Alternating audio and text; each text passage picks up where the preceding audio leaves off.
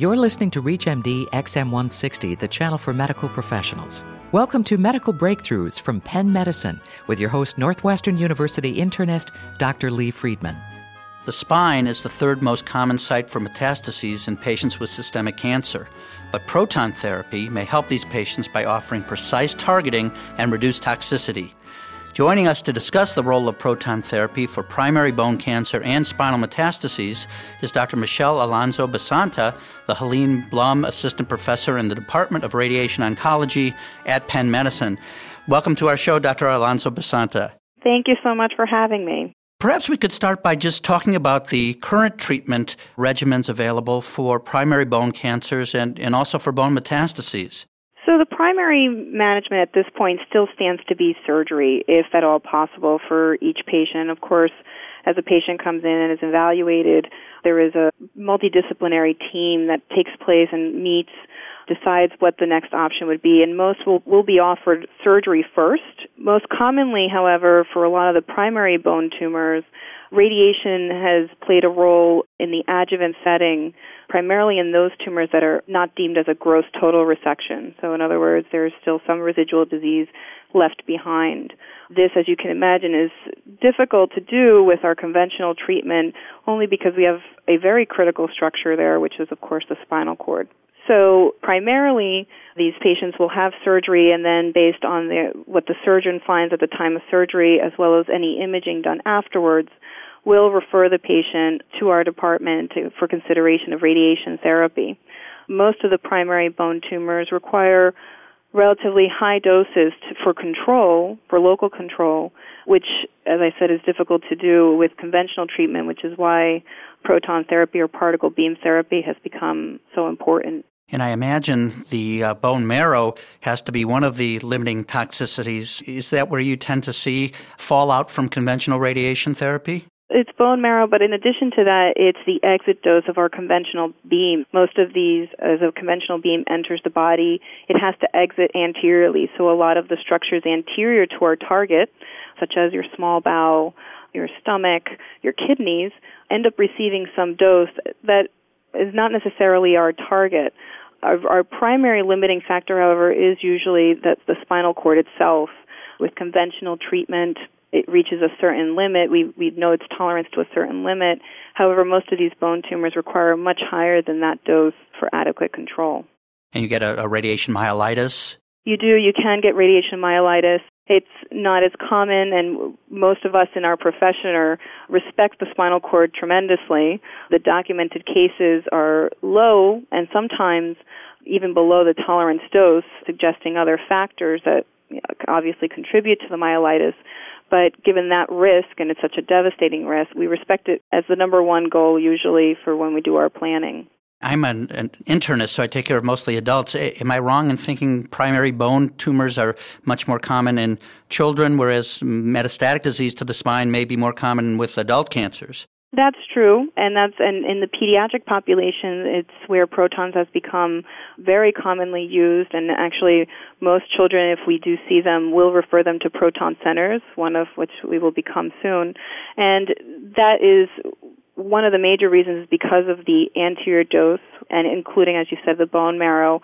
They do get the primary bone lesions, although the, these are also found in adults as well you are right to assume that most of the spine disease we deal with in adults is from metastatic disease, which is as we get better with our biologics and our chemotherapeutic options, patients are living longer and we're having to deal with more further sites of disease than the primary disease itself. And am I right in understanding that proton therapy can deliver a dose of radiation that stops at the site of the tumor and, and, doesn't have that exit path that you were talking about? That is correct. And that's one of the greatest benefits where we can try to, to deliver more of the dose that is needed to control the tumor, whereas also respecting that spinal cord that is, in most cases, within millimeters of our dose of our tumor. And are there differences in how this is applied to children versus adult patients? Not necessarily in the sense for children. We have found it most beneficial. A lot of the children we treat in the spine usually is primary brain tumors that have a predisposition to seed the, the spinal fluid. And in those patients, it's when we have found that using proton therapy has been of, of most benefit. Obviously, we would treat just the spinal canal itself and not necessarily anything anterior to it. And so in those patients, most of these children are below the age of eight and still growing, so that's of concern as well to try to preserve as much of uh, bone height as possible. And, and is that a, a prophylactic treatment that is being given? Well, it depends. If they have seeding already, then it's definitive. If, if they do not, then it's prophylactic, yes. It's part of the standard protocol or standard treatment of these tumors.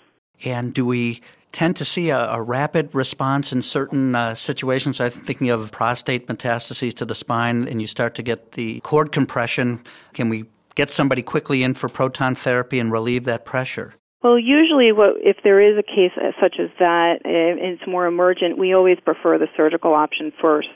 Most cases, even when there is an immediate cord compression such as that and surgery is the option, that's what we opt for first because it's the most immediate way of relieving that pressure those patients will eventually still need radiation therapy. And the benefit primarily will come in those patients that have had prior radiation therapy, that have had prior surgery in that same location, and yet the disease has come back. That's where we're looking into the thought that protons will be of benefit in those locations because the cord in that sense has received the dose that it can tolerate. And so that's where the benefit I think with protons will will come in. I think for those newly diagnosed we would still consider surgery and then a more focal conventional treatment and reserve our protons for those cases where they may recur. Not to say that as we get moving along and, and get answers to a lot of our questions, we may think about doing protons in the more immediate setting. Very interesting. And I've often heard the adage, uh, in sometimes in the central nervous system, it doesn't matter if a tumor is malignant or benign, it, it's the location. Is proton therapy ever used for benign lesions? It can be used for benign lesions, and we're, we're looking into doing that as well. As mentioned previously by my chairman, most of our patients will be on, on a study or protocol to be able to examine these questions. And we're looking to look into patients that have benign tumors of the spine and treating them with radiation therapy, particularly those patients that cannot undergo surgery, where this would be their primary treatment. And as I said, most commonly we can deliver a higher dose or the dose needed for control with protons. So this is something we're going to be looking into as well. If you're just tuning in, you're listening to Medical Breakthroughs from Penn Medicine on ReachMD Radio on XM160, the channel for medical professionals. I'm your host, Dr. Lee Freedman, and with me discussing the role of proton therapy for primary bone cancer and spinal metastases is Dr. Michelle Alonso Basanta, the Helene Blum Assistant Professor in the Department of Radiation Oncology at Penn Medicine.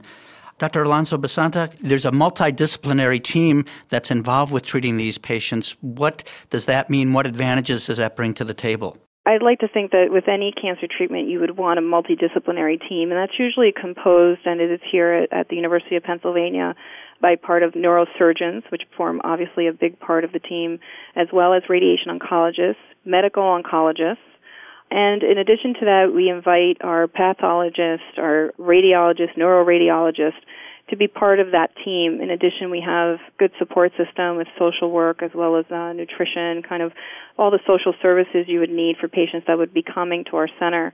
So a good multidisciplinary team would include those components to be able to basically choose the appropriate treatment for each patient that presents that is so important that you have all the appropriate medical people, but then some of the non medical people to give the support and, and, the practical things that a patient would need to undergo complete therapy.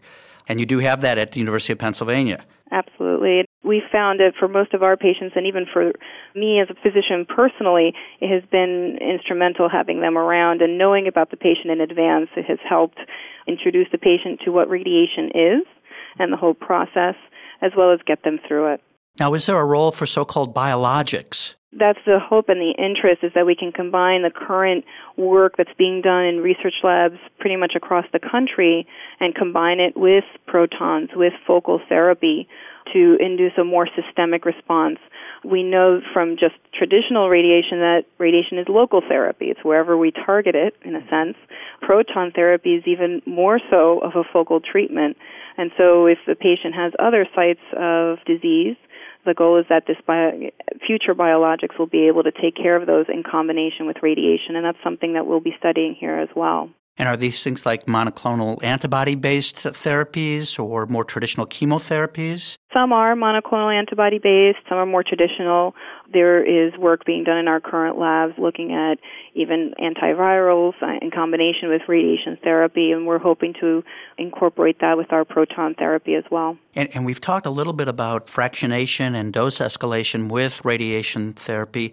Are there particular things about proton therapy for the spine that we should know about with these concepts? Well, there's always the movement now has been with better imaging techniques, more focal, able of targeting imaging to be able to immobilize a patient even better, that we can now treat higher doses per treatment in less time, in less treatment fractions. And so the hope is that we would be able to do the same with protons where we're t- talking about a very focal treatment incorporate that into a very solid, unique immobilization apparatus where we can be very sure of where the tumor in the patient is present at all times and combine the two to really treat a higher dose per treatment in less time. It has been done using other technologies, and we're just hoping to incorporate protons into those technologies. Very interesting, and and the the practicality of it for the patient. Uh, these are patients who have metastases, may be uncomfortable. Do they have to? I imagine they have to be very still, as you were saying. And, and how long do they hold still? How many treatments do they get in a course? It varies by site and what the histology is as well, actually. And they do have to be still. We usually try to, primary goal is to always make them comfortable on the table radiation treatments may vary. Proton therapy may take a slightly bit longer than our conventional, and mostly it's our immobilization, making sure they're in the right position before we even get started. Most of our patients and most of my patients, as I talk to them about treatments, will be that we want to make sure your pain is under control during that time. So we will work with them even prior to treatment to make sure that that's in place so that they can be comfortable on the machine. It doesn't feel like your bed at home, but it is a firm surface, and so that we want to be sure that they're adequately controlled before they get on the table. Uh, that's a very good point, and I imagine that makes the treatment go much more easily. It takes a little bit less of a worry from the physician as well as the patients on the table. The last thing I would want to do is cause them more pain as they're getting their treatment, and so we want to be sure that they're adequately controlled. And we also mention to them that the treatment will be a little longer so that mentally they know that this is not going to be a one, two, three. Now, I think of the area around the spine, and we've got the bones and the, and the nerve tissue so close together. Is there much of an inflammatory response after proton therapy? Do you need to give these patients corticosteroids? How does that play out? The effect of protons on inflammation will probably be the very much the same as we see now with conventional treatment. As mentioned previously, the biological effectiveness of protons is very similar to our conventional photons. So in cases, usually I consider adding on corticosteroids in patients that have gross disease present that is abutting the spinal cord that any bit of swelling may cause some symptoms. So in those patients, I may prophylactically give them some steroids Otherwise, we usually follow them very closely, obviously, and if they start to have any symptoms, we may place them on steroids at that time. If they've had surgery and there's no evidence of tumor, there is adequate room around the spinal cord, I do not necessarily give those patients corticosteroids up front. And this seems like such a wonderful step forward in treatment, but I know that there are only a handful of centers, in, at least in the United States. What's limiting the development? Uh, is it cost? Is it special equipment? Why don't we see more of proton centers around the country? That's a good question. And actually, it's it's a bit of everything that you said. It is a bit of cost. It does cost a lot of money to open up a proton center. And likely, as more centers open, this cost may go down. However, it's also a lot of planning and a lot of work.